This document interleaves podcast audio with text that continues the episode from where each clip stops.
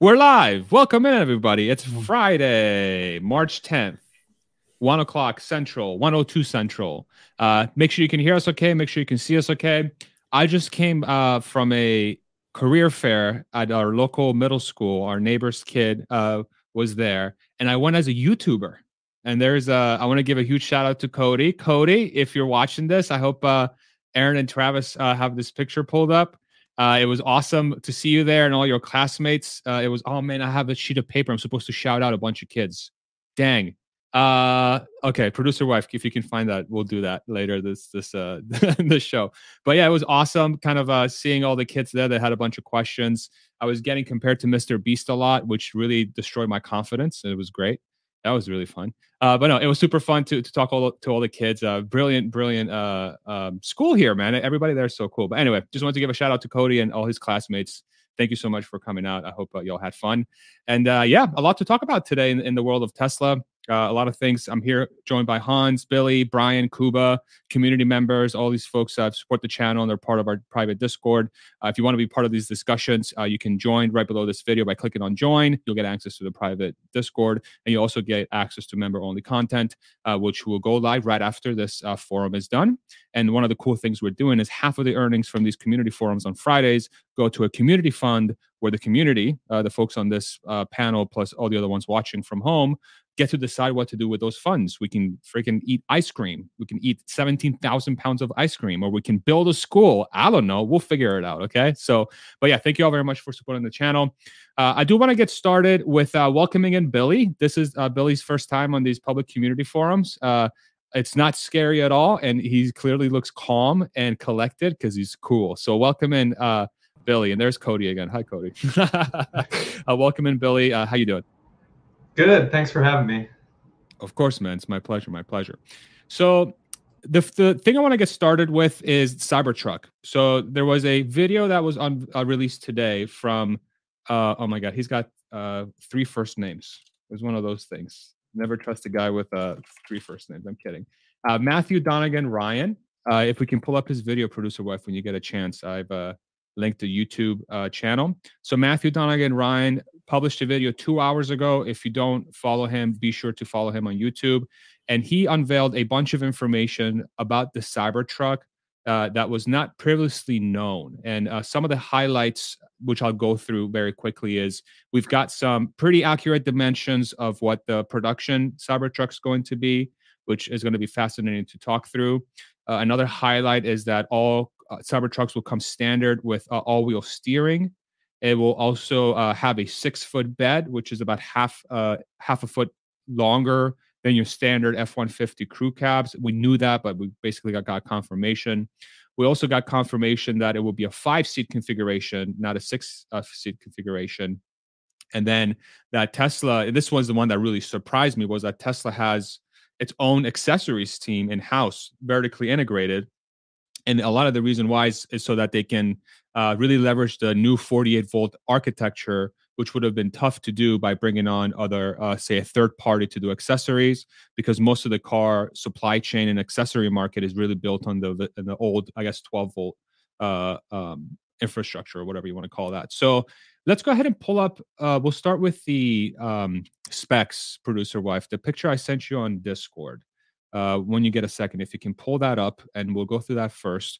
But Hans, Billy, Kuba, or Brian, I don't know if you guys had had a chance to watch this video. We'll kind of walk through the different things we we've heard. But who wants to sort of sh- share some thoughts as I have this up? Any any thoughts you took away from this video? Anything you'd like to hone in specifically from the panel? Any questions or or comments as we read this? I have not uh, seen the video yet. Okay. Hans, I know I know you you you saw some of it, watched some of it. What was uh what were some of the things that you took away? Yeah, I think my biggest takeaway that was exciting was the fact that essentially, uh, so Matthew is a Raptor owner. I think he's owned, maybe he said two Raptors already. He's owned six F 150s. Um, and I know uh, he talked about at least one of them, if not multiples, being Raptors. That he's looking at the Cybertruck as being essentially a direct equivalent to a Raptor, at least on the performance spec version, which he thought would probably be a tri motor more than likely. Um, he's not apparently in conversations that he had with management team, it's not necessarily going to be a, or it's not definitively going to be a quad motor. It may be a tri motor. But anyways, that the upper level trim of the Cybertruck is going to be, yeah, basically outperform the Raptor in almost every way. And then it's, uh, you know, got a six inch longer bed for a wheelbase and overall dimensions that are slightly less than a Raptor. Um, the pneumatic suspension is going to be able to give Baja performance. Um, so a lot of a lot of cool things there. And then you know we'll have to see what they come in at with pricing. But based on the fact that many of the innovations that Tesla unveiled at Investor Day to basically simplify manufacturing in the Gen 3 platform have already been implemented in the Cybertruck. And so we know that, yeah, the Cybertruck has this 48 volt architecture instead of 12. Um, we know that the Cybertruck has an increased number of in house manufactured electronics modules.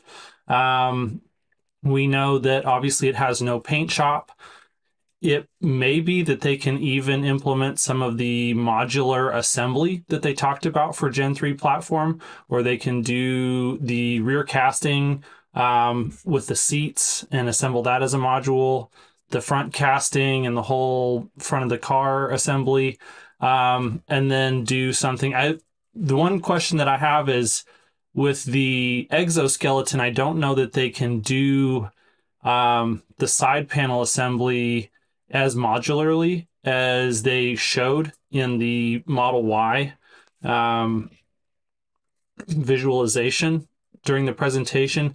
So it, there may be increased efficiency, uh, sorry, increased efficiency on the smaller car assembly than is possible with the Cybertruck just due to the nature of the exoskeleton.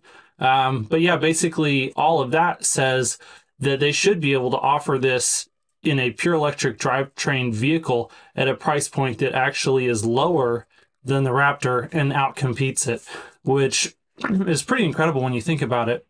And I think this is the thing that is missed by a lot of the pundits and analysts that they're all expecting Tesla to bring vehicles into the market that are not significantly greater value for the price than their direct competitors. And it's just like they forget that the Model Y or the Model 3 vastly outcompete their ICE equivalents. Um, and so, you know, someone from Morgan Stanley can think that, hey, yeah, we're going to sell 50,000 Cybertrucks. But if you can sell a Cybertruck that is better than a Raptor at the price that's only slightly more than the base F 150, consumers are going to take notice. Like that's not something that's going to sell 50,000 units, which is less than like the Model S and the X, which are more expensive and less capable vehicles. I mean, if you talk to any sort of fleet operator, this is going to be a shoe in and a no brainer. Like the economic case writes itself. So, anyways, that those were my big takeaways from watching the video and analyzing Investor Day and a lot of the post event nonsense. Any other thoughts from the panel? Go ahead, Brian.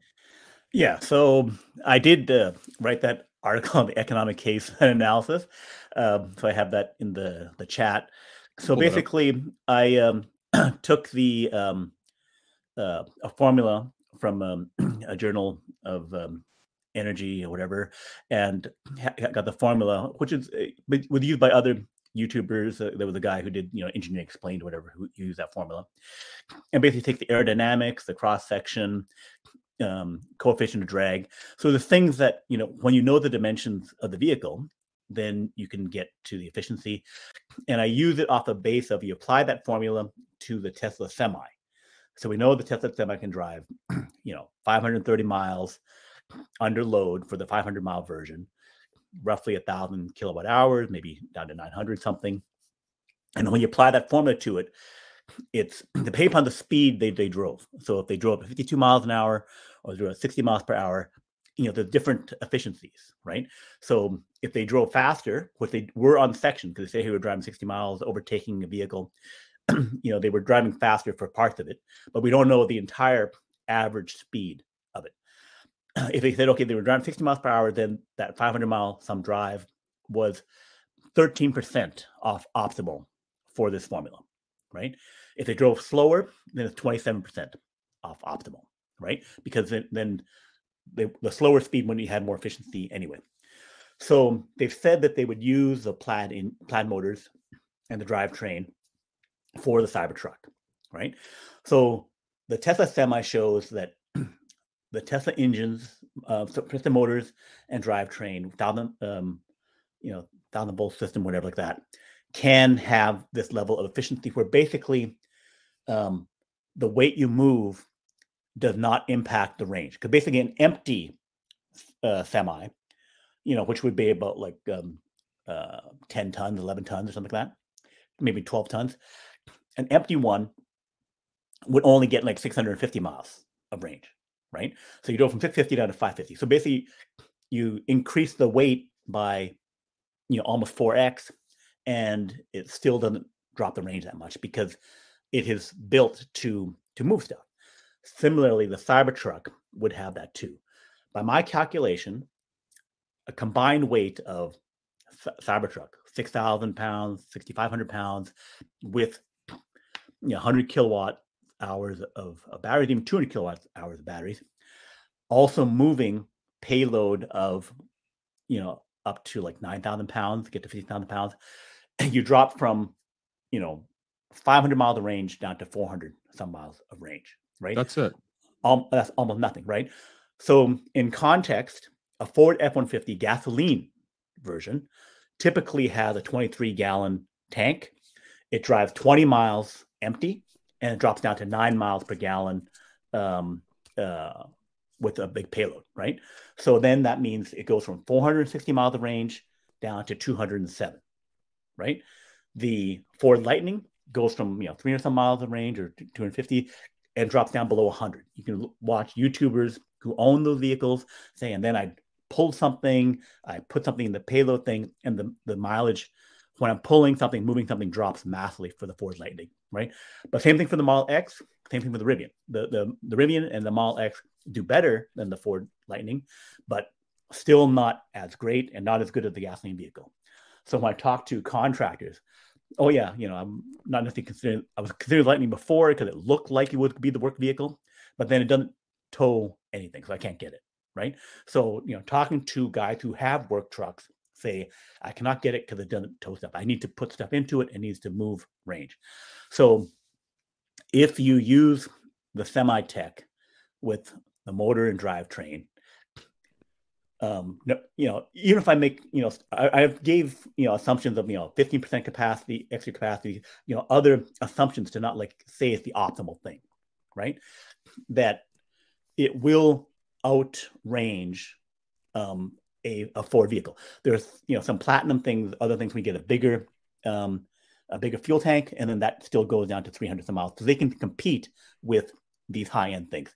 If you get a super duper tank, you know, 60, you know, then you fine, you can start outranging the uh, then the the, the so yeah. So let me let me try to uh, conceptualize this, and so and then I'll, I'll throw it over to you, Hans, real quick. So the the whatever tech they're using in in semi today, which we have uh, numbers for, where we we would know how much is pulling a, a full load the technology for the battery and the drivetrain and the powertrain seems to allow it to uh, go very far under load, especially versus uh, current gas cars and things like the Rivian, the Model X, uh, and other cars as well. So, if the thought process is if you move the tech from the semi into the Cybertruck and you use the same technology, then under full load, the Cybertruck should be able to pull just as not as long, if not longer, than the equivalent gas truck because of those breakthroughs in the drivetrain. Is that is that a correct? Is that correct? Mm-hmm. Okay, that's correct. Got it. Hans, go for it. So my questions on that are really twofold. Based on my understanding of physics, the reason that semi can be so efficient is that they have the best in class regen capability. And so, you know, if you're accelerating that mass in the semi, but then you capture all the energy that you put into it on the regen that you can get really good range. And then the second part that is very unique to semi that we're not going to have in Cybertruck is that it's both loaded and unloaded frontal area and aerodynamic profile are going to be the same. Whereas with a Cybertruck, obviously, if you're not pulling a trailer, you have one aerodynamic profile versus if you are pulling a trailer, you have a very different aerodynamic profile. And so you can't necessarily say, you know, unless you've got some sort of a trailer that is as small, like if you're pulling a pop up potentially that is a low drag pop up that you you might be able to kind of match your your aerodynamic profile loaded and unloaded or if you're only carrying something you know in the bed. Mm-hmm. um, so yeah how does how do those things play in as far as you can tell? Right. So definitely. If you change the aerodynamics if i'm pulling a um, a uh, shipping container right then the cross section increases to you know nine feet by eight feet can go 72 instead of being about like 35 square feet now, right? So if I increase the cross section, right, then the efficiency drops, I think roughly in line with the increase increased cross section. So if I double the cross section, then you know I half the half the range. Yeah, right? it's proportional, and then the other factor is also the different. You'll have a completely different coefficient of drag too, because if the trailer is not made to be aerodynamic, like right. the uh, like the Cybertruck itself. Right. So, thus, I believe there's a massive um, business and opportunity for companies to make aerodynamic trailers for EVs, right? That you would want to do that. You probably want to do that for for uh, a gasoline vehicle too, because they are also fighting physics as well, right? Um, so the formula takes into account, you know, um, what uh, slopes, you know, if you're going uphill, downhill, stuff like that. You can say, okay, I go from flat, you know, neutral wind, blah blah blah, to I'm now pulling this other thing.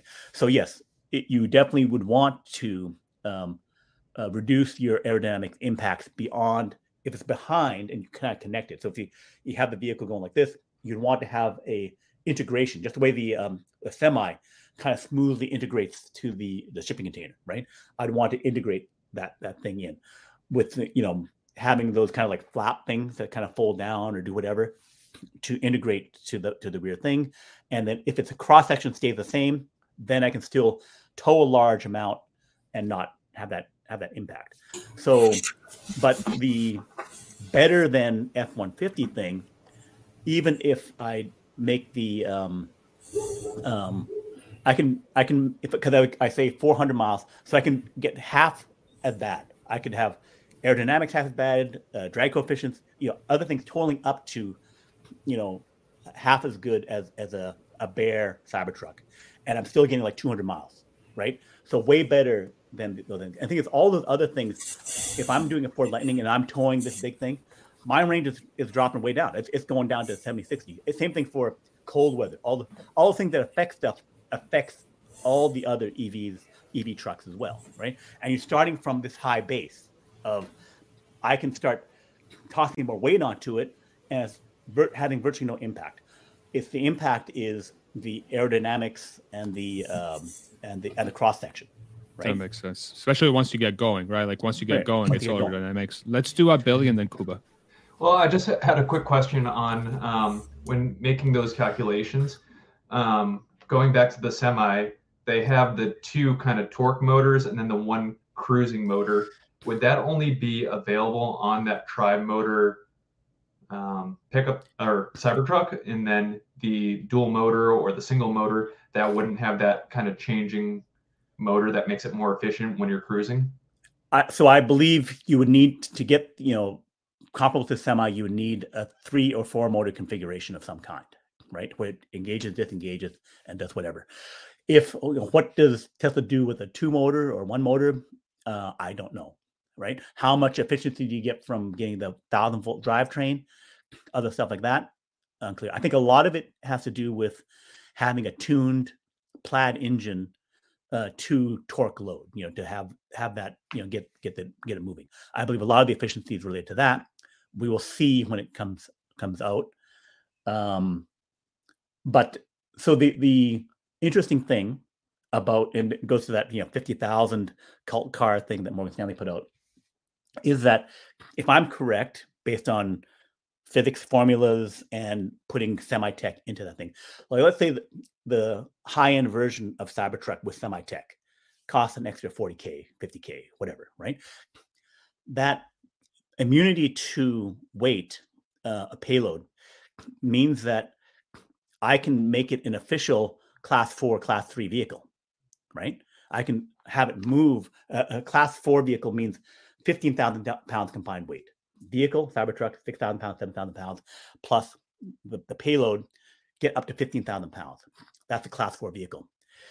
So uh, I'm pretty sure that the Inflation Reduction Act means instead of 7,500 bucks for a regular car, truck like vehicles uh... moving, moving, whatever, even class four can get the $40,000, right? So now $30,000 of that. Other things is California has something called HVIP, and uh, New York has something too. Class four vehicles off that, like so, you get uh, like one hundred fifty thousand dollars, one hundred twenty thousand dollars off for a class eight vehicle off the California, the New York thing, but class four vehicle still gets sixty thousand dollars. So federal and and and the state you one can get Cybertruck for free. A hundred thousand dollars. No way. If you if you have, um, but the the the, the issue would be that they seem to top out at like $2 billion, $4 billion. So the first people to go for work trucks, you know, so you get the semi trucks, if you're making them in line, you get, get cyber trucks and stuff like that. So the federal thing, the 40K for 10 years until they wipe that out, is giving cyber work trucks 40K off. And then certain states, certain provinces, certain countries, whatever like that, if they're giving class four goodies out, until that runs out, Cybertruck work trucks can suck those out too. So initially, so, 100. Okay, let me just make sure I get this straight, Brian, because you just yeah. said something that's a little worrisome. Okay, so okay. you're saying that if Cybertruck classifies as a class four, it's class four, which yeah. means that it can pull 15,000 pounds. Right. Is that Vehicle, the total? The net weight is 15,000 pounds. Gross weight combined. Right? Gross weight combined. Yeah. Yep. Is uh, 15,000 pounds that the Cybertruck in the United States would be eligible for a $40,000 tax credit through the federal government and a $60,000 tax credit through the California government. And New York. Right. And New York. And New York. Right. Until the California thing, the California thing only funded for a couple billion dollars. So, you know, you, you'd blow through those in, you know, 5,000, 10,000, whatever vehicles of class eight, class fours. What's the likelihood, and Kuba, I sort of got, I'll go to you next, I promise. What's the likelihood that Cybertruck will classify for class four? I, I see that as as a, a, free thing for Tesla to make their their top end version, their Halo vehicle at the top end.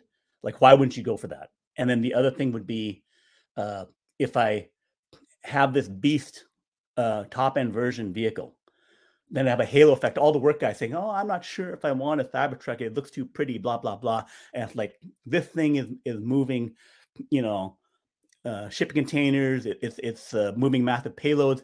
Then it thinks, okay, it it it becomes a beast, right? So the Cybertruck beast is even if I only sell ten thousand of them, whatever. That whole, you know, the work truck guys know it is the one I want, right? Kuba then Hans. I still I don't know how to wrap my head around this. Kuba then Hans. Go. Neither do I. After such a bombshell, I just had a tiny tidbit to add regarding aerodynamics. Coming back to the previous discussion, how important is aerodynamics? I can give you an example from my own experience because I have a Model S, uh, Model Three, uh, long range, and I have a tow hook on which I sometimes transport some bikes, and so three bikes, let's say they weigh 100 pounds, so it's not a weight issue. But just those bikes at the back of the car, uh, the highway range falls from about 200 pounds to 120, just because of the aerodynamics. So that's yeah, that's that's very mightily important.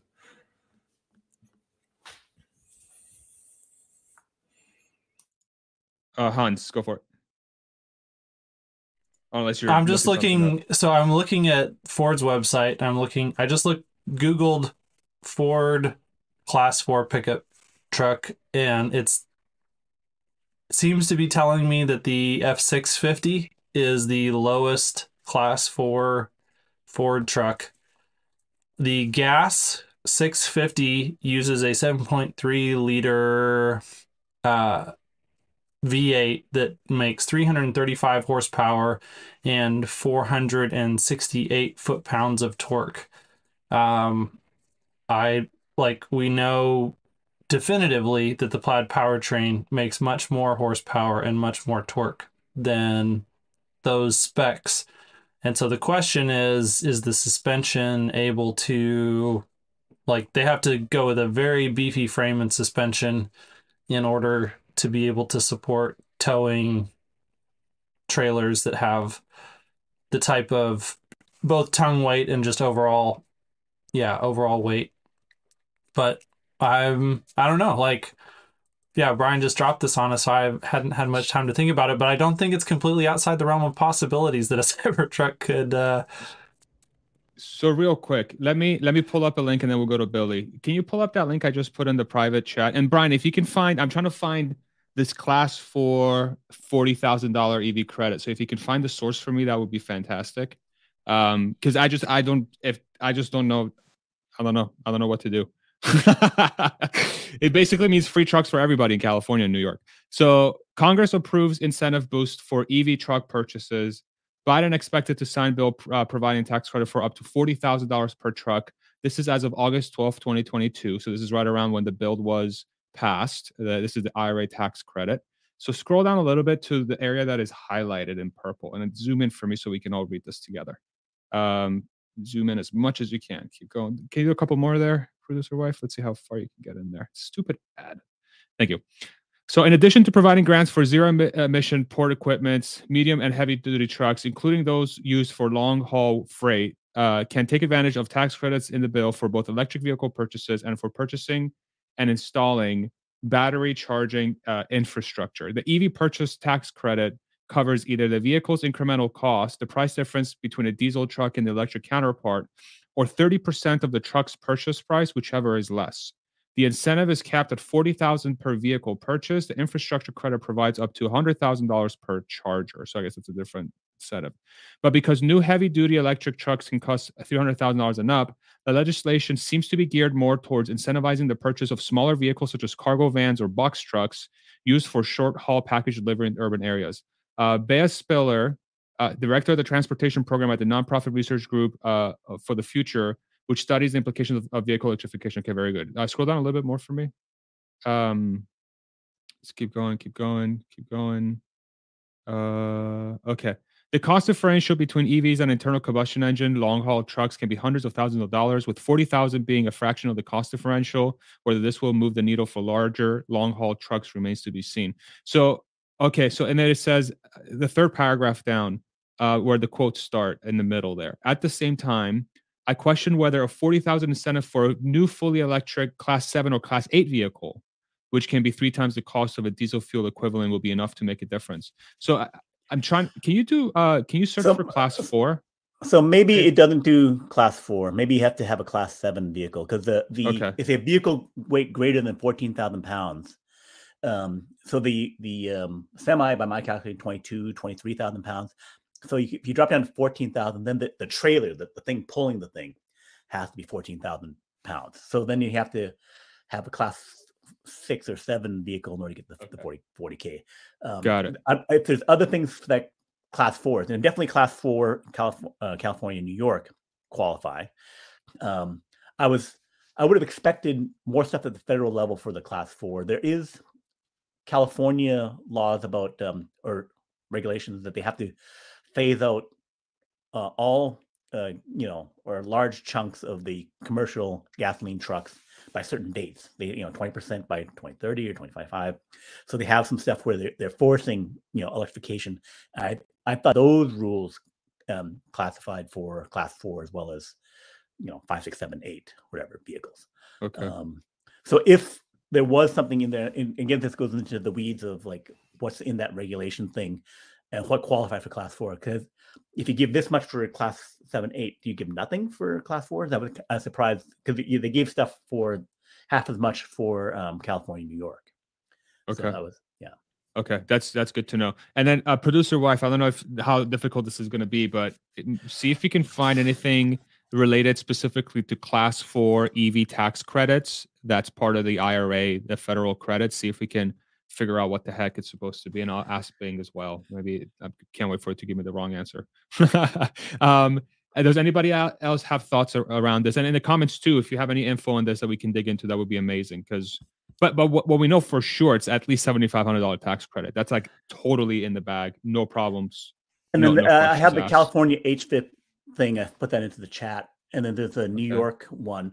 So those ones, when you filter for um, permitted class four vehicles, so you have to get the um, vehicle, um, you know, file the paperwork, and then say, and then they approve it.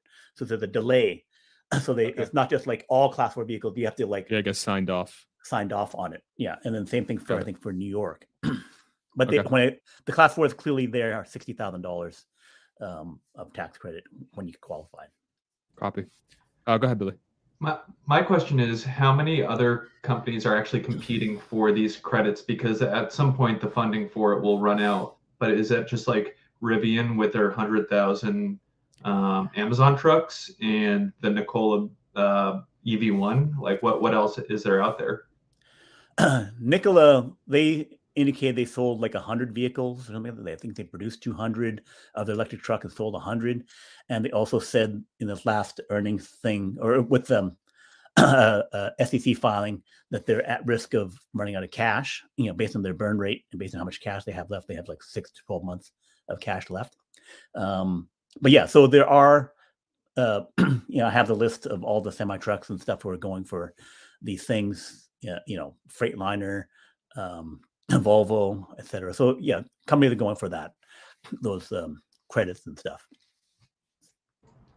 But it doesn't seem like there's going to be any companies that are planning on doing the the production capacity that you know Tesla should be coming out with for the Cybertruck because their stated goal is 300,000 right after it's ramped up and that mm-hmm. should take about 2 years from mm-hmm. when they start delivering mm-hmm. should be at that run rate so it seems like the line shares of these subsidies would be going to Tesla, kind of like how they've already gotten. They're going to be getting the line share of the EV $7,500 tax credit just because they have so many out there for so much production mm-hmm. capacity.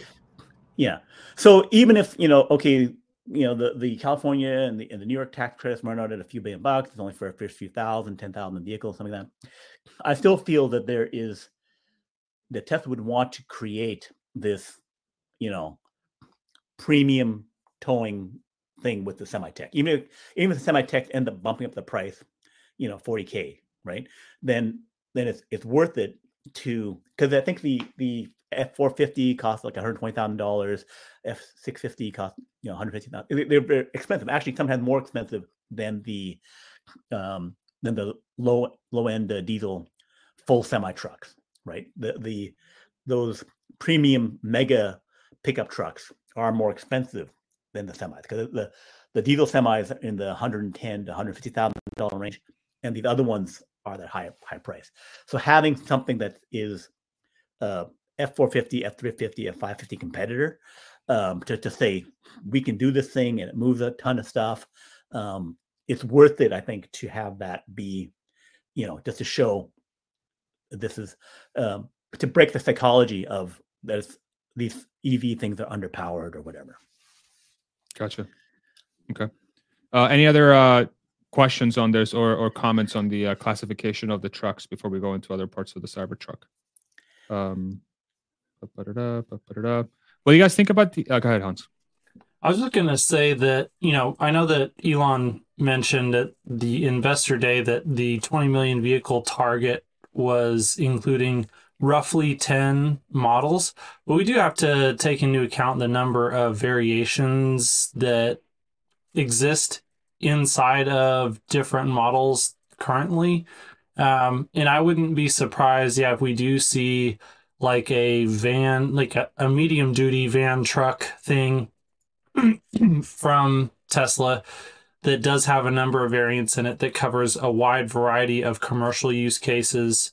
And then yeah, the same I expect to be true for, you know, there will be a variety of compacts that are in Elon's mind are all subcategories of the compact model. Um, and so I don't expect it to be like 10 trim levels in 2030 that sell 20 million vehicles. Yeah, one point I have on that is that in that diagram of um, their estimate of the future state, right, uh, and total addressable market of 300 million um, cyber trucks and and vans and, and SUVs, I presume, in that 300 million thing, the large vehicle segment.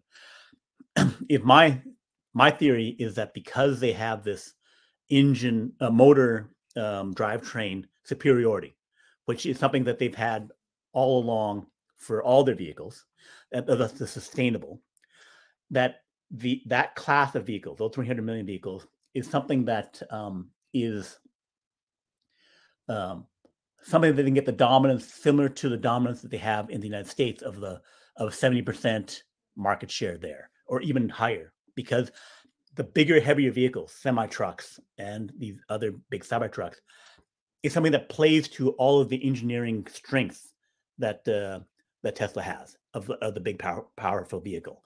You know, the expedition replacements, you know, all those kind of things will be, I think, uh, something that Tesla will, will will dominate once they get the, the ramp up of, of production, once they can execute on that. Because at the low end, you know, the you know the the China car maker, the BYD and stuff like that, they'll sell for for no profit in order to try and hold on to that market share. But if they can't execute for the big truck, the semi, and and for the heavy cyber trucks, then that segment, which is half of the U.S. market or more, and that 300 million, that that Tesla gets 200 million of that, and then the the unit volume thing of oh, 20 million vehicles. If it's you know 10, 12 million small 25K vehicles versus 4 million, 6 million Cybertruck, Cybervans, heavy vehicles that are at the the 3x, 5x cost of like 75K to 125K. That's um, can be uh, once they, I get to that 3 million vehicles of that, I get multiplied by three, that's 9 million. That more profit, more uh, dominance from a fewer number of vehicles. Because I'm basically I'm introducing a high volume Model X, uh, Model S. I'm selling it for comparable mm-hmm. prices. Mm-hmm. Yep. But I got volumes way up. That's not well understood. The one caveat to that being that the lithium supply necessary to build those larger vehicles also similarly increases. And so if we run into a lithium or other battery raw materials bottleneck, that definitely interferes with Tesla's ability to ramp to those levels of production of those larger larger form factor vehicles. My thought though is wouldn't it be wouldn't it kind of line up with Tesla's mission to go for those highest polluting vehicles first? Like that's why they're doing the semi. It's you know such a small percent of sales, but such a high percent of emissions. I'm sure these you know F350s, 650s are all kind of up there in as far as how much pollution is actually emitted and how much CO2 is emitted for from those vehicles. So I think by them going after the this market makes a lot of sense.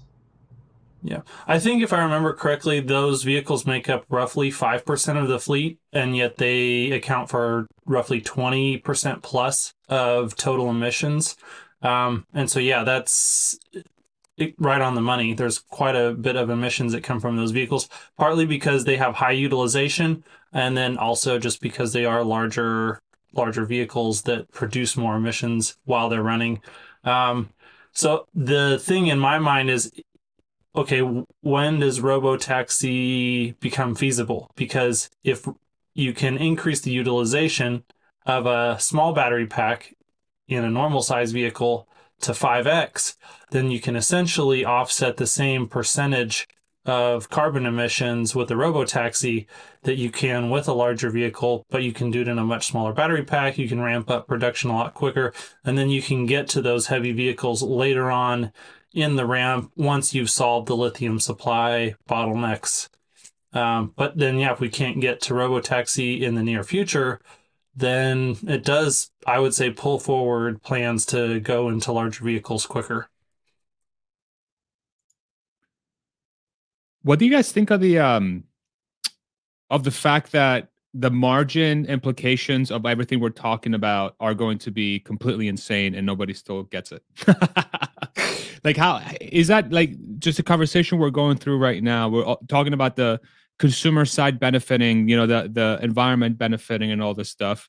But then I, the, the thing that keeps coming back to my head is like from an investment perspective, it just seems like Tesla is continues to accumulate these technology advantages that are going to uh, show up on the balance sheet and the P&L at some point and, and nobody's talking about it and, and the and the rhetoric is always well the more cars they sell the less margin they'll make. The more cars they, and I keep hearing this over and over and over again now and this is becoming like the goal the new goalpost of of the bear thesis. Is like well yeah they are going to get to 20 million but at what margin? Are they're going to need 10,000 models you know I don't know. And this Cybertruck discussion we're having right now, it's like how how is this thing not going to sell at least a million units a year, probably more, based on Tesla's own slide. If you break out the proportionality of the cars versus the entire market, they're saying Cybertruck could get to two to three million if it's proportionally correct, or if it's like uh, you know if it's proportional to the rest of the business, you know, and and if it really becomes this vehicle that's going to be able to pull fifteen thousand pounds and it's going to cost a fraction uh, to operate in a competing car and it offers all these advantages like every other Tesla does. I, I don't know. Go ahead, Billy. I, see, I saw you come off mute. Yeah, because I was just thinking, you know, the the whole economic case for semi is that it's economic suicide to not get it. Would it be similar because it's mostly companies and fleets buying these higher class vehicles? Would it be that same sort of economic suicide? Like if you don't get a Cybertruck, your company will be at a disadvantage compared to the companies that do have it. Like it could be the same sort of business case justification where it, it doesn't make fiscal sense to not get it. So true. It, the economic uh, and function that's already existing with the Model 3 as an example versus a, uh, a gas car of a lower class. So it's it's cheaper to run over five years in a Camry in a lot of cases. Why wouldn't the same thing apply to a Cybertruck? Right? And, and other vehicles as well. Go ahead, Brian. So the um, the quick um, rule of thumb calculation in terms of the, the efficiency would be that uh, if I'm charging outside and paying wholesale prices for electricity, then it's um, ballparking. It's like I'm paying um, a buck seventy for my diesel instead of five six bucks. Crazy. So if oil prices collapse, then just the efficiency thing may not happen. But based on our current situation, doesn't seem like that's going to happen. And then, so then, if I'm driving sixty thousand miles, hundred thousand miles for the semi truck, then that difference of three bucks a gallon, you know, four bucks a gallon, that that shows up quickly. Um, but then there's the access of charging. Like if I buy my solar and I buy the battery packs to do the charging and do some stuff, and I'm home charging, then that one time purchase is you know taken care of you know like i bought 2000 gallons of fuel or my lifetime fuel package and I have a card where i get you know you know all my uh, always free um charging. So it's how how you calculate that out of of the, the benefit of it. So the work trucks if i'm using it for 40,000 miles and i would have had um 4,000 yeah 4,000 gallons or something like that like 10 miles per gallon something like that then that is um, times five, you know, twenty thousand dollars versus um, uh, per year or something like that. Yeah, something like that. So, so then um, the electricity on the on the vehicle would be at that lower amount of like um, um, you know, four thousand, uh, uh, probably like you know six thousand, eight thousand dollars, something like that. You know, and if I if I prepaid it, so yeah, prepaid all the solar and stuff like that, it's a one time cost where I can can charge it overnight and stuff like that. So, so that changes those calculations. Um, Go ahead, Billy. And according to Adam Jonas, fifty to hundred thousand. I mean, yeah. Shout out Adam Jonas. Yeah. yeah, that's crazy. Adam Jonas, let's get you on one of these panels, bro. Who would love to talk to you and uh, pick your brain more on that. To to me, it's it is a surefire. This thing is going to be such a giant surefire success. It's not even going to be a. It's not going to. It's um yeah it's over. yeah. Go ahead, Hans. Yeah, I think about margin basically just as a function of the competitive landscape. And so the real question, as far as what are the terminal margins that they can charge, is okay, who's able to compete with a product that offers the same amount of economic value that a Tesla offers at a similar price point? If you don't see any competitors who are going to be able to deliver vehicles in volume that offer the same type of economics, then Tesla's ability to charge margins to where they actually capture the economic value that they're providing rather than that going to their end customer is increased. So, yeah, I mean, that's what when I read Drew Dixon's threads or some of these other people, and they're just assuming mean reversion, which, you know, that's not I mean, there's a, a huge historical precedent to assume that mean reversion is going to happen. But that's why I watch the Joe Justice channels and the Sandy Munro channel so intently, is because I'm trying to see, okay, exactly how incredible is Tesla's technology and culture lead and then I want to see who else is out there who is able to compete with Tesla on those levels. You know, the thing that you posted earlier this week, Farzad, that people just continually forget about and they don't go back to is that list of top engineering employers. Who wants to go work at GM? Who wants to go work at these other places? We really need to see that data globally, not just for the US, because that is a US centric thing. I want to know globally where do the best engineers from China want to go work? Where do the best engineers from Europe want to go work? like that would be a great data point for us to have because I do know that there are a lot of international employers who are sucking up a lot of extremely smart talent. Um, but based on what Sandy said about the actual manufacturing technology going into the BYDs is not very impressive. You know, that tells me that they're going to struggle to ever be able to compete with Tesla on the low end with, you know, Tesla is coming to the low end with a gross margin advantage based on the innovative manufacturing technology that they're bringing to the table. Whereas BYD is making things the same way that Legacy Auto, who's where they learned how to make those cars from. And so that doesn't mean that, you know, by 2030 that they're going to be able to produce a $25,000 model electric vehicle that is compelling and only cost them seventeen to twenty thousand dollars to produce. They might be able to make that vehicle, but their cogs will be twenty three, twenty four thousand, and they're going to have razor thin margins, which means with, that with Tesla, government subsidies. With government subsidies, yeah, and made in China labor. Um, and so, you know, those are structural differences in the businesses that are not one to one. These are the first principles facts of the way that Tesla is architected in comparison to their competitors. And th- these are the things that analysts are completely missing and unable to see. Yeah. And and I think I think the big thing, and we'll go to Brian next here. And the big thing here is even within that context, the the feedback calc is like, well, that that doesn't mean a 50 PE.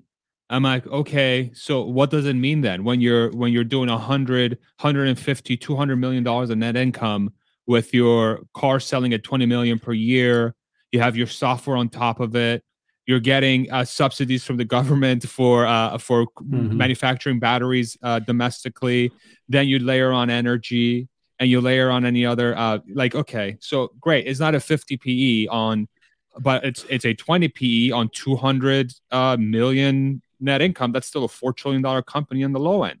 Like that's and that's remember, the kind of you know their cost basis of comparison for all these reductions. Not financial advice. Are yeah, not financial advice. Are from cars made split evenly between U.S. production and Chinese production. So you do have some cheaper Chinese labor in there, but a lot of the base is American labor that is very expensive. And so as we continue to build out factories in places in like Mexico, yeah, not yeah, not even just the U.S. but California labor. Um, so, anyways, that's that's one more piece of the pie just to factor so in. True. Go ahead, Brian. So one thing that in terms of like anyone catching up or scaling, so for me, it's it's less about the 20 million vehicles, although I think they'll get beyond that. is that the current demand for globally for large trucks is 4 million per year. It's uh, 270,000 in the United States, um, 500,000 in Europe, 550,000 in Japan, and uh, close to 2 million, you know, 1.5 to 2 million depending on the year in, in China.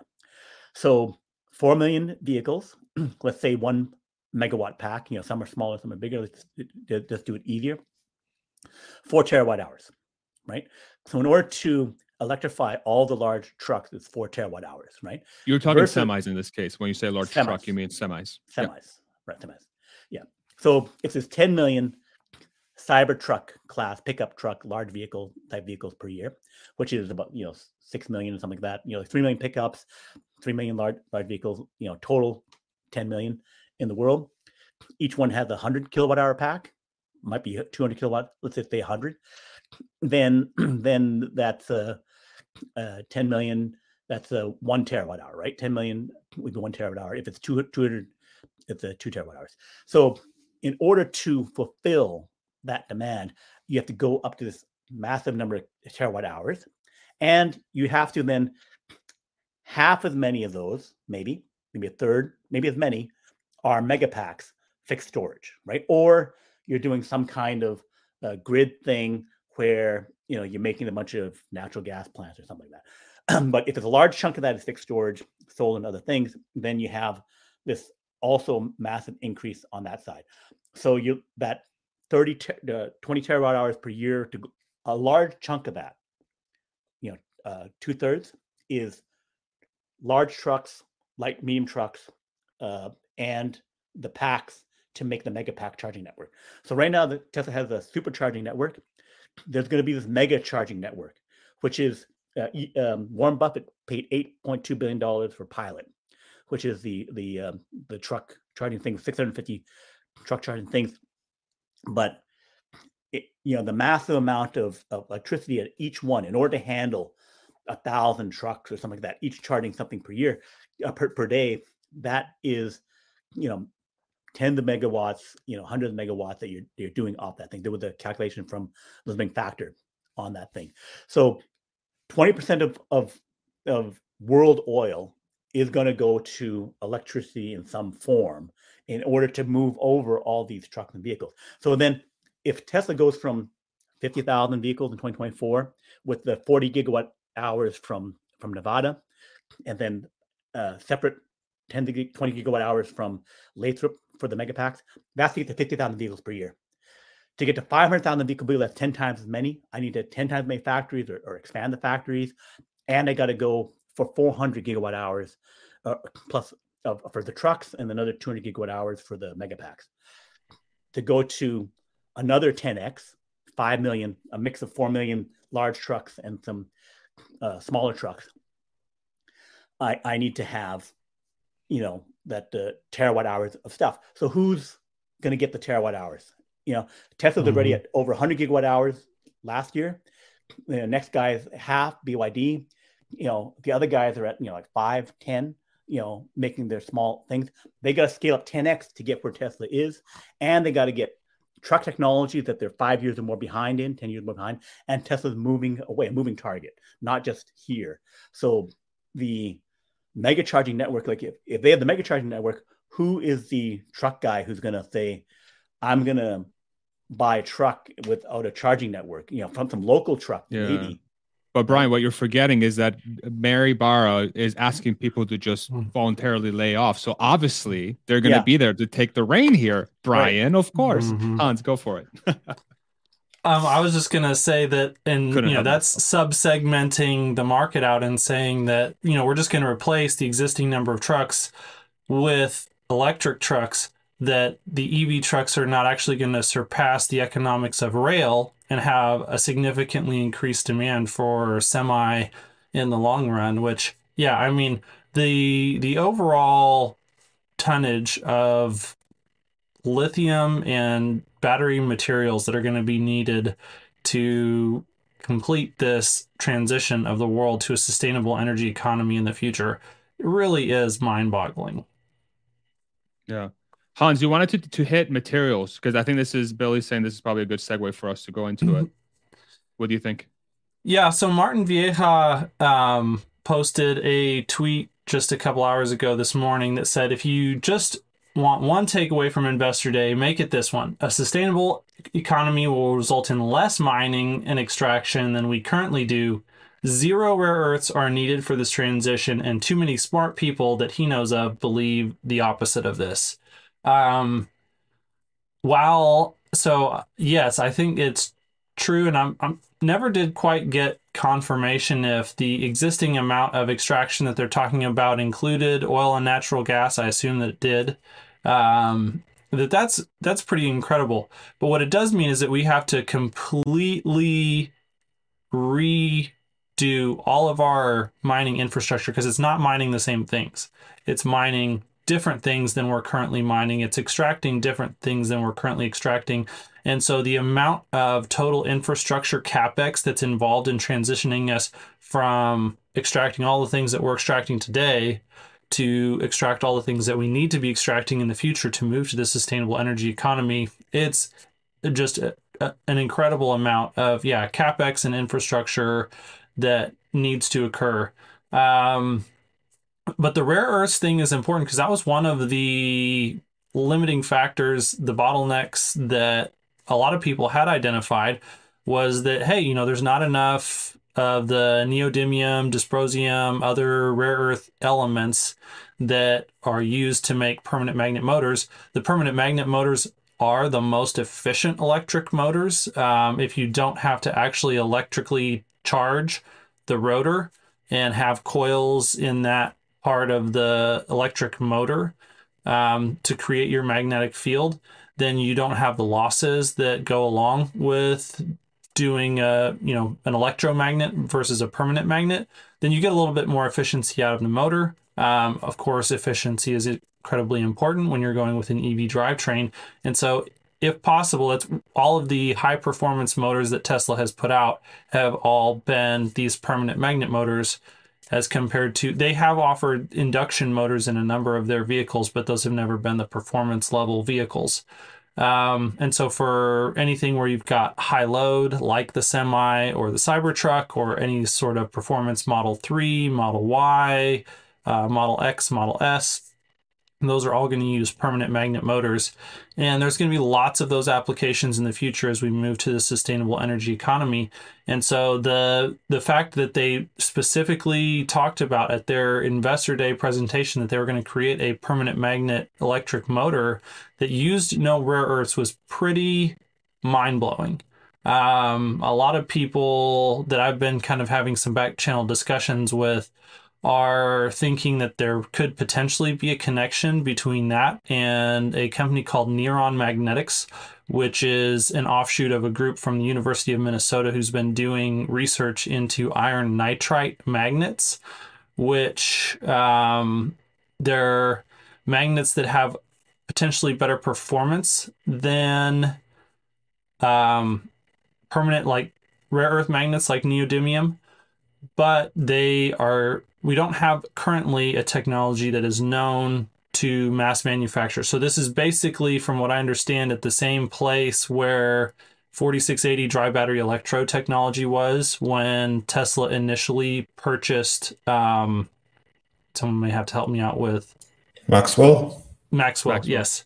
Um, when they purchased Maxwell, but the the science is there that iron. Basically, what you're doing is you're infusing nitrogen atoms into the structure of just regular iron, and then that makes it easier uh, or it increases the magnetic capacity of the iron to a point where the performance surpasses rare earth magnets. And so there's a couple of different processes that they have been playing with to be able to create these iron nitride batteries. Um, but none of them have it's it's all lab scale stuff essentially. None of them have been scaled up to commercial or industrial quantities. But one of the other cool things about the iron nitride batteries is that they can be magnetized in place. So you can go ahead and have like you can make the magnet and then you can assemble it into whatever thing that you're going to use it for, in this case, an electric motor. And then you can magnetize the iron nitride inside the motor instead of having to work with the rare earth magnets. They're magnetized at the factory. And then you have this very strong magnet that you're having to try and assemble into a motor. And of course, it's wanting to stick to anything that hasn't magnetic field and smash things. And that's not fun. So you have to have a lot of fixtures and stuff. And so iron nitride potentially even eliminates the need to work with a strong magnet until it is located in the exact position that you want it to be in the final product that you're making. Go ahead, Billy. I just had a quick question of how far along that company is. You said it was kind of lab scale, um, like compared to their acquisition of Maxwell, Tesla's acquisition of Maxwell. They were just getting to the point where it was becoming commercially viable, right? Like coming off the bench. Is that yeah, where they are? It's hard for me to say at this point based on the limited amount of research that I've done. Um, there are some papers that are out there about this. There have been there's some marketing material that Niron has made. Um, so Niron is the company that is made up of people from the University of Minnesota, so a bunch of professors and students who've been working on this project. Um, so they did create a, a commercial offshoot of it. Um, rumors that I've heard are that they do not specifically intend to try and manufacture at the scale that Tesla would need. And so there would have to be some sort of licensing. And so it may be that Tesla is taking on the challenge of commercializing the manufacturing of iron nitride batteries at scale. Um, but the fact that Tesla specifically made these claims about using these permanent magnet non-rare earth clean energy or yeah clean earth um, batteries in their motors for gen 3 platform indicates that either they figured something out on their own or there is already communication between Niron and tesla um, so yeah that's that's what i have been able to glean so far and like i said that's based on rumors not actual confirmed facts Yeah, let me ask you guys a quick, quick question because I was quite surprised by this tweet by Martin. Uh, because what I understood that there will be no rare earth metals included at all, not in the motors, which was yeah clearly laid out, but also not in the batteries. But I think we do use some in the batteries currently, right? Or am I wrong? What I don't think uh, he said anything about the batteries, right? Or am I wrong? Well, that's how I interpreted it because he said that for this transition we will need no rare earth metals he does reference that slide where they're talking about the motor specifically. Um, and honestly, I don't know what type of rare earth content huh. there is or is not in batteries. Go go to the next couple slides, producer wife. Let's see if there's anything about uh, a sustainable energy economy, less mineral extraction. Because okay. lithium iron phosphate isn't rare earth, right? That's what I think. Yeah, but still, uh, NMC does have cobalt yeah. at least, which yeah. I think is qualified as a rare earth, right? Is cobalt the only rare earth? Rare earth. Go ahead, Hans. I don't think cobalt is considered a rare earth element. So those are, um, yeah, neodymium, neodymium, dysprosium, and. Let's see any of a group of chemically similar metallic elements comprising yeah. the lanthanide series and scandium and yttrium. So I think the the Toyota Prius uh, batteries had some lanthanum in them in the day. I don't think there's anything in the iron phosphate batteries. I don't think there's anything in the uh, nickel and NC DMA, whatever ones that uh, Tesla's using. I don't think they have any um, rare earths. Um, someone else is saying just power trade only, but yeah, I'm gonna hit cobalt up, uh, is typically up, uh, referred to as a conflict mineral, um, but that's not the same as a yeah rare earth element. I want to DM Jordan again and say uh, which rare earth uh, minerals are in Tesla batteries. What he says. Just got Jordan on tap, y'all. Manganese might be one. Uh, go ahead, Brian. Oh, um, yeah. So I think um, you know they, they got cobalt out of it in the iron phosphate batteries and and also you know the thing is one great research hunt and then the other thing was that um, something that that tesla has is that because they have the most market share and are using the most batteries and stuff anyone who has new battery new component new tech that would make this better would say okay i got to sell to the leader Tesla, one Tesla adopted faster. They'll go if it actually is better, they'll scale it up quicker, right? So if you have breakthrough tech, you definitely want to take it to Tesla or, or SpaceX, right? And, and, SpaceX did it for, you know, for the ground to Earth satellite stuff, and they did it for their um, Argon ion engine stuff like that. So they will take the, the leading edge, bleeding edge stuff, and then they'll roll it in within you know months, a year, how long, uh, far faster than anyone else. So all the the new patents, all the new stuff goes to them. So it's it's like um, Intel being in the lead in the day before they lost stuff to TSMC. That you know people are coming up with uh, germanium, you know, other other kind of semiconductors, and you know, Intel would take that leading edge and keep adopting it. Gotcha. Yeah, I think I think my biggest takeaway from this whole thing is just the the ease of finding the materials, the affordability of getting those materials, uh, minimizing or completely eliminating conflict minerals as much as humanly possible, uh, and then uh, I'm assuming these materials are also going to be relatively easy to refine and process over time with technologies that, they, that they'll build. Basically means that tesla is securing a supply chain for the next generation of powertrains and uh, and and drivetrains that is removing the the complexities. It's very you know i think of it as no different than when model model s first launched and it had a thousand options and 19 paint colors or whatever now you're down to like this this thing that you can buy. And then you, the only options are very minimal paint related or software. And so it's obvious that tesla is applying the same sort of thought process to the drivetrain and the powertrain specifically in this case which with the rare earth stuff it seems like.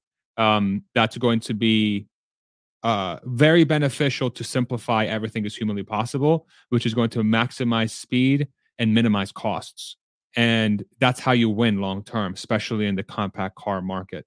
Uh, so it's going to be very exciting. Did, did, did they say if this uh, new uh, powertrain is going to be in Cybertruck with without any rare earths? Do you guys remember if that was mentioned on Investor? Or was that Gen three? Maybe it was just Gen three. Yeah, that's what I think. I don't remember. Okay, it was mentioned for Cybertruck. It's in the discussion of the new new generation. Okay.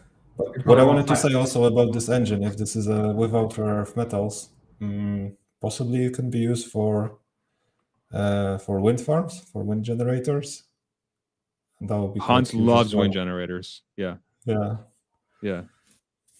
Yeah, they, they they they definitely could, but Hans, you you brought it up in the wrong forum, man. He's going to come to your mm. house and hunt no, that down. actually was a point that I made. Is what like if they really figured this out, it's the one thing that might get them into wind generators. Like if they've got a significantly more efficient permanent magnet motor, um, and they have a monopoly on the iron nitride technology that it's the one thing that I could see that might get them there. So, so eating, hopefully not. That way I don't have to eat a shoe. Yeah. Thank you for reminding us, Kuba. Uh, Hans is going to eat a shoe here. Um, Billy, go ahead, and then we'll uh, we'll start a Q and A. Uh, go for it. Just to piggyback off that um, wind turbine comment, the reason they're doing the the $30 a month in Texas for the subsidized charging was because of wind, right? Like Texas has so much wind blowing at night that it doesn't have anywhere to go, that it's going to be going into these car batteries, right? So maybe that is just another money making opportunity for Tesla if they have that magnet breakthrough. Yeah, good call. Great call. There's just so many different verticals the the the thing that's I don't think well understood by Wall Street analysts specifically because they treat this as a car company and Tesla's obviously anything but is that the engineering efforts I believe that Tesla's putting into making stuff period is going to allow them to get into anything that moves or stores energy or uses energy. That seems like a gigantic market. so it's not just vehicles, it's everything. It's everything with a motor, everything with a battery. and everything that basically moves, uh, especially if it's uh, transportation based. So who knows, man? Who knows what other verticals we could see? Uh, Hans, and then Q and A. I just wanted to shout out. So all that research is not just mine. I Cleaner Watt was the first one that I saw mention Niron Magnetics. I have since talked to some other people who were also aware of them at or before that time. Uh, Dusty Green, whose handle on Twitter is at Rusty Road. Um, I've had some conversations with him. So these are the people that I started piecing this together from, and I wanted to make sure that people were aware of that here on the on the interwebs. Shout out everybody. I wanted to right, pop up one quick thing. It's non-Tesla related, but it's uh, kind of YouTube related. Is that there was an announcement from uh, Microsoft Germany that uh, Chat GPT four or GPT four could come out next week, and oh. that it will handle video. So, oh my god! So you know, in terms of like uh, generating videos and stuff like that. Well, it was nice knowing everybody. Yeah. Uh, today will be the last video that you'll ever see on this channel. oh man, that's scary. Okay, yeah, I'm excited to see it. Glad to see it. Thanks for making my day better, Brian. yeah, no worries. Appreciate that. All right, let's uh, show our poll that we ran earlier uh, in the stream. Uh, we asked a, a very simple question. Uh, producer wife's gonna show the results here shortly. And then uh, before we get into, oh, thank you. Okay. But, but before we do that, uh, there, there, was, there was some shout outs I wanted to do. Uh, I was at a middle school today doing a career fair, a job fair, where I was uh, explaining to kids what I did for a living. And it just so happens that my passion project is my living, which is freaking cool. Uh, so I'm a YouTuber, and people were asking me, how many subs do you have? And I was like, like 50,000. They're like, oh, that's pretty good. Have you heard of Mr. Beast? like, screw you, bro. Like he's got like a million trillion freaking subscribers. But there were a few uh, kids that wanted to be shout out on the YouTube channel, which I'm sure they won't see this, but I'll do this anyway because I'm a man of my word. I want to shout out Grayson and uh, Isaiah. I want to shout out uh, Hot and Spicy, H A W T. And I want to shout out the chicken children. so shout out to these groups. I hope y'all get all the subscribers. If they're on YouTube, go subscribe to these uh or don't. I don't know. I don't know what's appropriate here, but shout out to these to these kids. It was awesome having uh, talking to them and getting them caught up on some YouTube stuff. So it was it's just amazing how much kids love YouTube. And now with Brian's guidance, I'm not even going to need to be on YouTube because GPT-4 is going to do everything for them. So sorry, kids, for getting your hopes up for being a YouTuber in the future. All right, let's uh, post the uh, the poll results for the Cybertruck, and then we'll get into Q and A. So we asked a very simple question um, are you buying a Cybertruck? And what's interesting about this um, this viewership is that a lot of us uh, that are on these panels and a lot of us that are viewing a lot of Tesla content are Tesla owners, uh, but there's also a significant portion of them that are not. 67% of, of the viewership from today are buying a Cybertruck, 32% aren't, 1% don't exist. Uh, poll complete, 468 votes. Uh, so thank you all very much for voting. Uh, the first 45 minutes or so of this chat was all Cybertruck related. So if you are interested in viewing that, scroll back uh, or just view this after we uh, stop the recording. Uh, and uh, before we get into Q and A, just a reminder that uh, if you do Chicken Children greater than Chicken Genius, oh Chicken Genius, shout out Chicken Genius, we love you, buddy, we love you.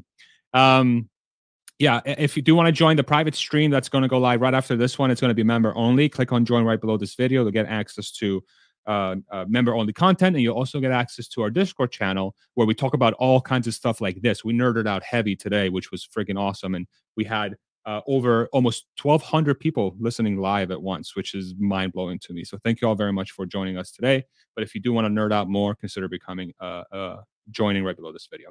All right let's do some q&a for the last 15 minutes or so and then we'll go to member only uh, first question please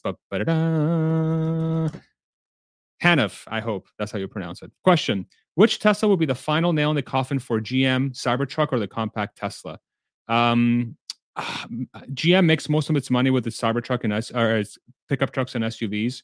So I wouldn't be surprised if Cybertruck is the nail, is the coffin, and then the compact is the nail. How do you guys how do you guys view that? Any additional comments? Oh, I think it's Cybertruck.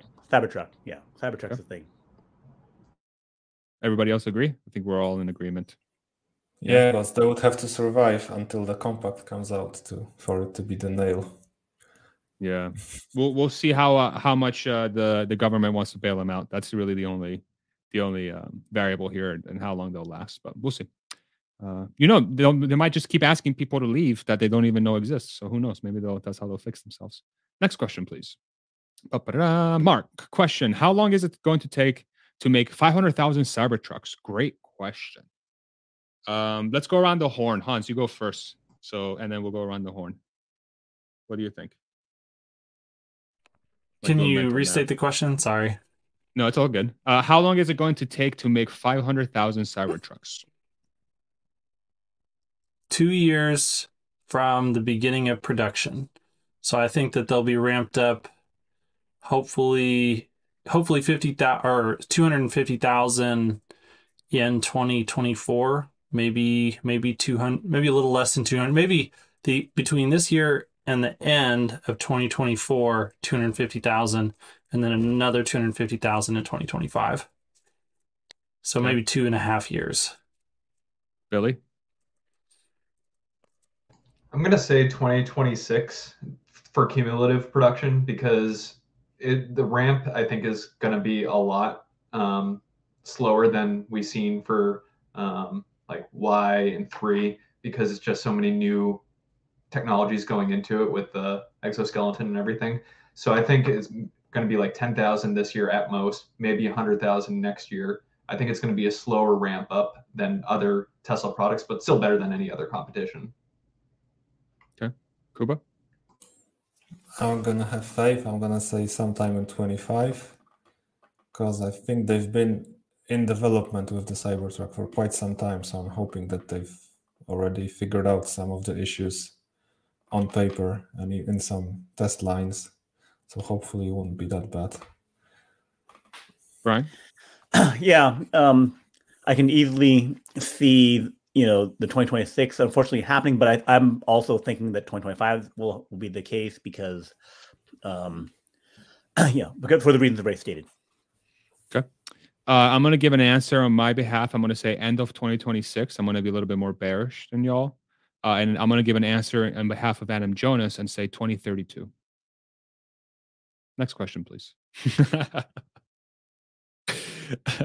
Mark, uh, will Star uh, Starlink help to navigate autonomous cars in the future, like fly by wire, done remotely? Ooh, uh, how do you guys think about this question? So, um, I, I don't think that you'd want to have that lag uh, because Starlink um, you know, 400 miles away, right? So you'd have, um, you know, um, some lags in doing it, and also, you know, any disruption in communication, and and that would mess things up. But um, Starlink can add uh, centimeter scale GPS because of uh, there was a, a, thing we could add software and get highly accurate GPS. And if you get like 20,000, 100,000 up there, then you'd have, you know, um, hyper accurate, hyper secure GPS. So, so the, it, Starlink will change how you have robots or self-driving vehicles in the wild. It will be you, you have something in the lab that you know I need to precise position, precise whatever. You can make the whole world have that kind of you know accurate location stuff. Any other thoughts from the panel? From my understanding, the it won't be super helpful in like urban areas where I think robotaxis will probably be used the most because the whole benefit of Starlink starts going away when you get more condensed um, or more density of people using the the technology. So I don't know if it would make sense because it would seem weird for them to use it in just in rural areas and not in urban areas where they're going to be making the bulk of their money from that autonomous driving. Okay. There was a really good interview the other day on uh, Friday with Herbert. He had a guest on Julian. Uh, he's a French guy, pilot, and also a developer who's got a startup that does some really cool stuff. Um, he's made a way to visualize all the Starlink satellites. But, anyways, he's pretty deep into all the Starlink tech, and he said that he expects Tesla to integrate a an in-glass antenna on their future vehicles to actually be able to do a lot of direct communication with Starlink. So uh, I think this is the case that he made um, was a pretty strong case, and so I would say that it's highly likely that at least Tesla, if not other vehicles, will have some integrations with Starlink. Now, whether that is actual remote fly by wire technology or if it's just some more of, yeah, location assistance or some other things, that's kind of remains to be seen, in my opinion. Um, but yeah, I definitely agree that Starlink will be involved in some ways in that. Okay. Any other thoughts on this topic? All right. Next question, please. And per Johan, question. He's got a little symbol because he's a member of the community. Thank you so much, man, for supporting the channel. As EVs get more common, with the less demand for oil, lower gas prices, and lower used ICE car prices, and so a little rebirth for. Okay, let, let me read this question. As EVs get more common, uh, will the less will the lower demand for oil, lower gas prices, and lower used ICE car prices and so you'll have a little rebirth for ICEs, meaning that the cost of ownership, because there's going to be so little demand for the oil, is going to cause gas cars to be uh, popular again. How do you guys think about this question? I have some thoughts, but I'm curious to see what y'all think. So, um, like I said, you know, you can eliminate the the oil for for trucks and things like that, and, and transportation. They had the the the slide in the thing where they said, okay, so much for transportation, so much for HVAC and stuff like that.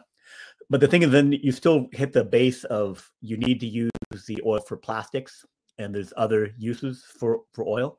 Um, the other thing would be that if you get uh, robo trucking and robo taxi, and you have the hyper efficiency, so you take the cost of uh, of supply chain from 10% of goods that you buy from Amazon and other places down to 1% right? You have this massive economic boost, uh, uh, across the board value added tax of 9% cut. And, and then other things in terms of movement, other things become far more efficient, far better. That would be a massive economic boom.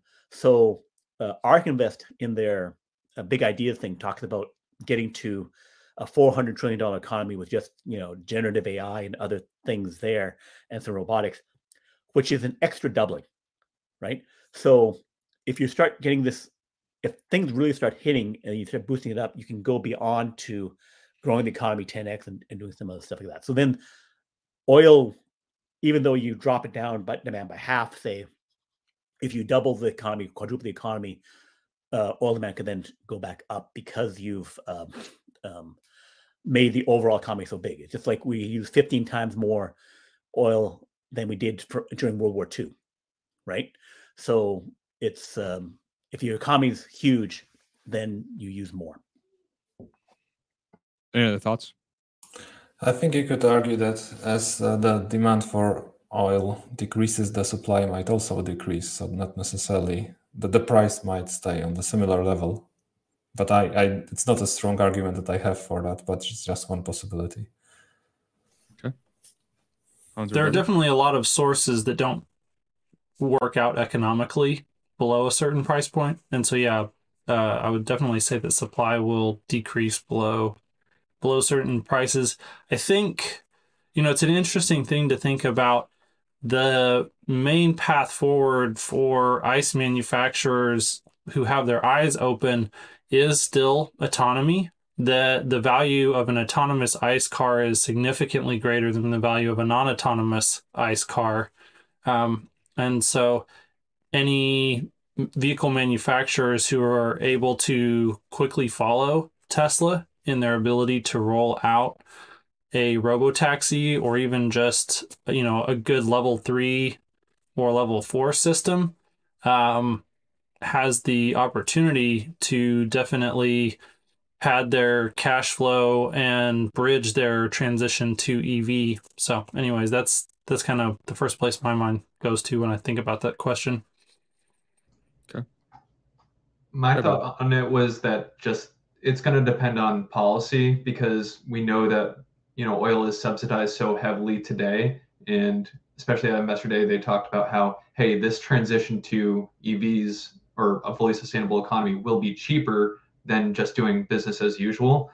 It depends if people vote for that kind of future. It depends on if our politicians want to continue subsidizing oil as much as they have been, because I mean, there's that oil is only so cheap because it, we're all paying for it, you know, whether we use it or not in, in some degrees. So I think it really depends on what governments of the world decide to do the way I think about it is the the uh, EV is going to be cheaper to manufacture long term because there's less parts involved. So that's one. Number two is the less gas cars on the road, the more gas stations go out of business because they literally have no customers coming to their gas stations, especially if they don't have a charger. And the less less of those you have, the less uh, the less um, convenient it is to have a gas car, and the less convenient it is to have a gas car, the less incentive there is for somebody to buy a gas car. So that's how I think about this. So I think once that ball gets rolling, eh, you will not be able to reverse it. And it doesn't matter how much you subsidize it for. The, literally, the only place you can charge your gas cars at a gas station where you can charge your EV basically anywhere. So that in that in itself will ensure that ICE ICE will never come back, just because it doesn't make any sense. It doesn't make any sense. That's how I think about it. All right, let's do a couple more. Next question. And Tony, question. Do you think that installation of public facing Tesla uh, level two chargers will outpace superchargers?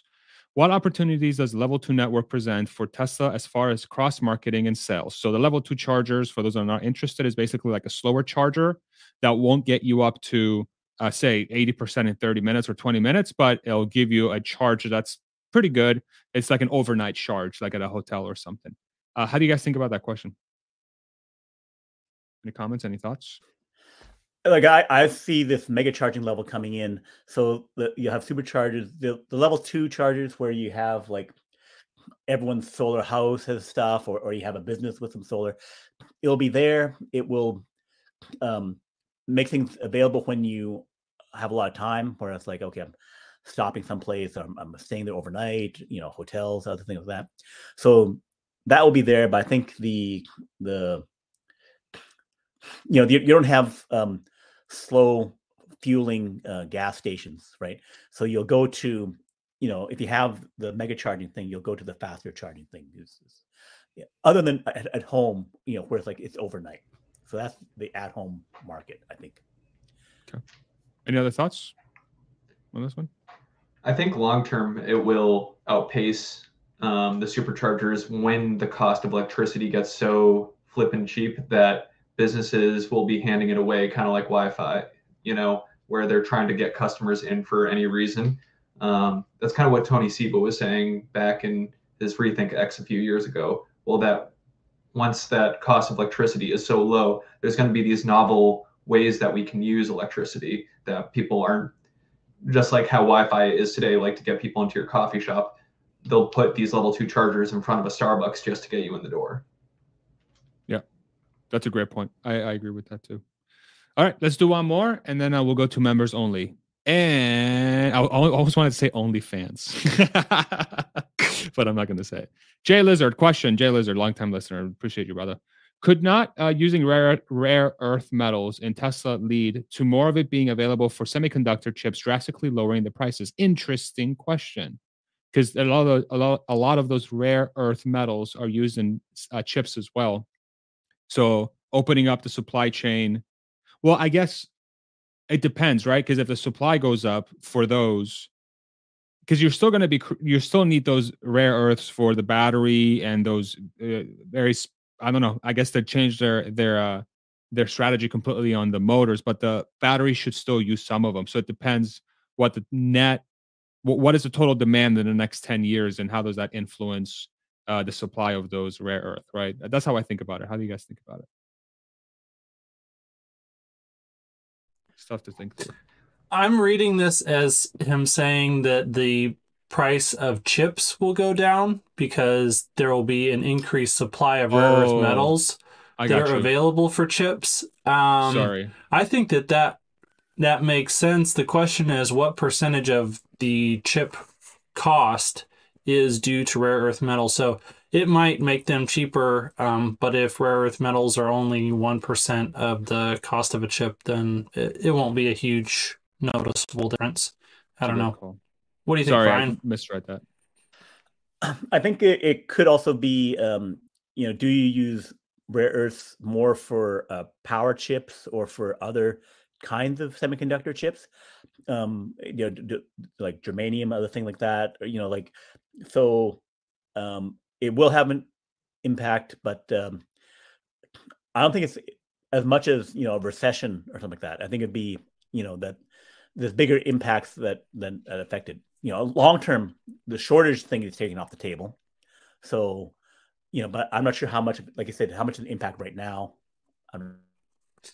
The other thing is if Tesla can scale up this new iron nitride, assuming you know, presumably iron nitride battery, or sorry, iron nitride magnet to be used in all of their motors and that is the motor that ends up getting us to 20 million units.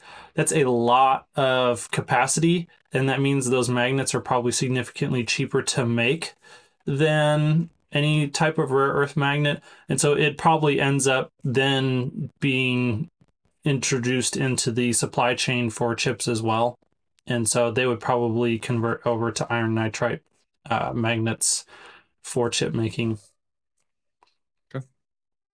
Any last comments before we wrap this sucker up and go to member only? All right.